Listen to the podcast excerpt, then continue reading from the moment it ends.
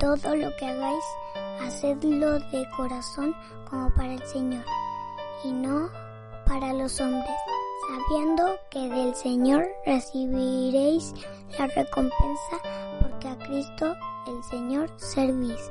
Colosenses 3:23 Buenos días queridos niños, ¿cómo están? Nos encontramos otro día nuevo para unos momentos de meditación. ¿Están preparados? Muy bien, entonces con nuestros oídos bien atentos vamos a escuchar cada detalle para ver qué pasó en esta historia. Una tarde, el señor y la señora Reynolds habían salido al jardín mientras que sus hijos, Vicente y Sara, decidieron quedarse en la sala de estar jugando a la escuelita dominical. Vicente tenía seis años y le encantaba ir a la escuelita dominical y a otras reuniones cristianas. Así que ese día le dijo a Sara de ocho años si quería jugar con él. Claro que sí, dijo ella. Tú serás el predicador. Vicente abrió la Biblia y leyó el Salmo 23, versículo 1. El Señor es mi pastor. Luego de haber leído, él trató de predicar, pero lo único que decía repetidamente era El Señor es mi pastor. ¿Es Él tu pastor?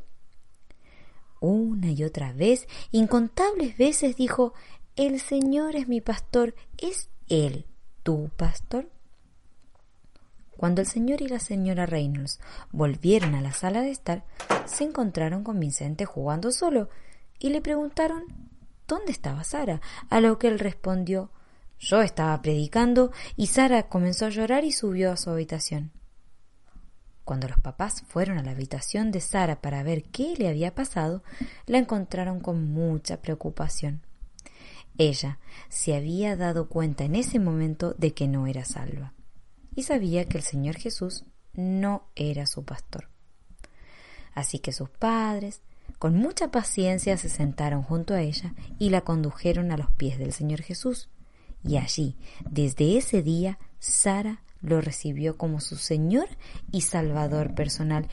¡Qué final tan feliz! Ahora es momento de preguntarte a ti, niño o niña.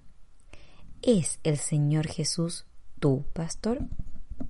Él es el buen pastor, claramente, pero primero debes recibirlo para ti mismo, para que Él sea tu propio pastor.